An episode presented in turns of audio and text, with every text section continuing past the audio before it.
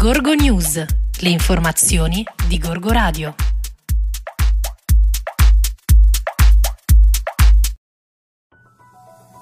Buongiorno ascoltatori di Gorgo Radio, Stefania Culurgioni per il Settimanale Radar. Su questo numero apriamo con la questione degli asili nido. Che cosa succederà a settembre? Riapriranno oppure no?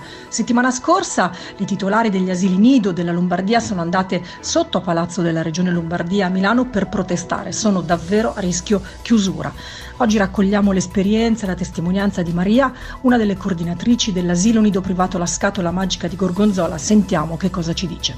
Siamo profondamente deluse, deluse oltre ad essere ovviamente disperate in questo momento. Ci hanno dimenticato tutti, si sono dimenticati dei servizi zero tre. Il governo, la regione, i comuni non sanno cosa fare.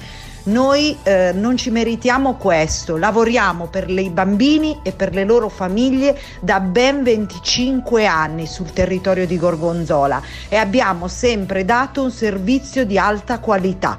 Non ci meritiamo di essere dimenticate, ma ci meritiamo attenzione, anche perché prestiamo un servizio che non è solo educativo, ma è anche sociale e dobbiamo pensare alla società del nostro futuro, soprattutto in questo momento, non distruggendo servizi come i nostri, servizi alle famiglie e ai bambini che rappresentano la parte più importante di tutta la società.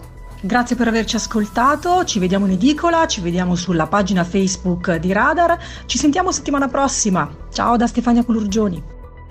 Bentornati ascoltatori di Gorgo Radio, Daniele Fossati per il Settimanale Radar. Sul numero in edicola questo giovedì abbiamo una cronaca molto estesa del Consiglio Comunale Gorgonzolese, il Consiglio dei Litigi.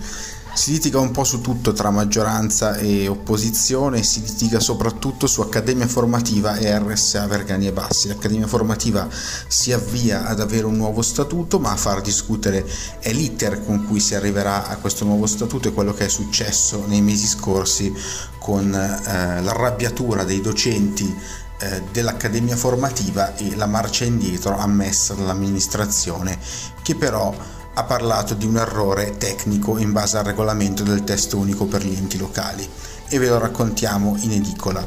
Eh, sull'erre esse a invece il problema è legato alla proposta di eh, dedicare alla Vergani e Bassi dei fondi dati ai comuni da C A P, una proposta dell'opposizione che però non è passata. Sport, nuova svolta in Serie C, pare che adesso la Giana debba giocare i play-out, ma col calcio caos di queste ultime settimane non si può mai dire come andranno a finire le cose.